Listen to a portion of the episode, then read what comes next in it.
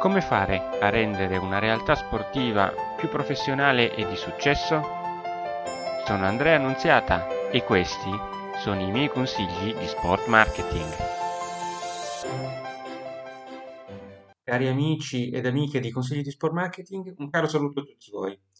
Oggi ci facciamo la domanda delle domande, ovvero che cosa vuol dire non trovare sponsor per una società sportiva? Allora, i motivi sono sostanzialmente primo è che il famoso Media Kit di cui parliamo tantissimo in questo podcast è fatto male alla fine, ovvero è autoreferenziale.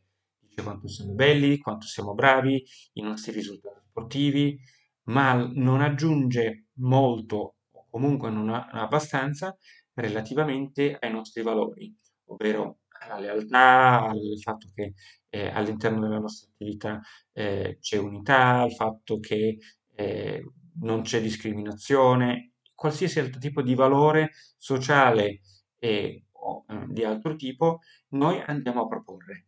Quindi è molto importante da questo punto di vista.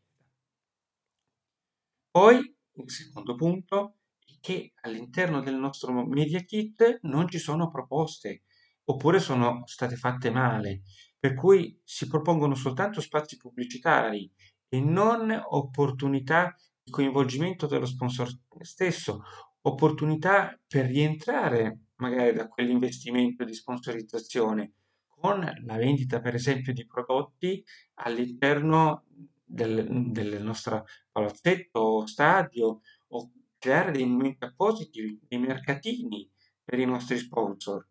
Non ci sono e ovviamente questo non attira le aziende ad, entra- ad entrare a far parte della famiglia dei nostri sponsor. Oppure eh, un altro errore che si fa è quello che le aziende selezionate e contattate non sono in target con la nostra realtà sportiva e abbiamo sbagliato a contattare, pensavamo fossero aziende molto ricche, invece non abbiamo valutato che la crisi in atto le ha indebolite molto.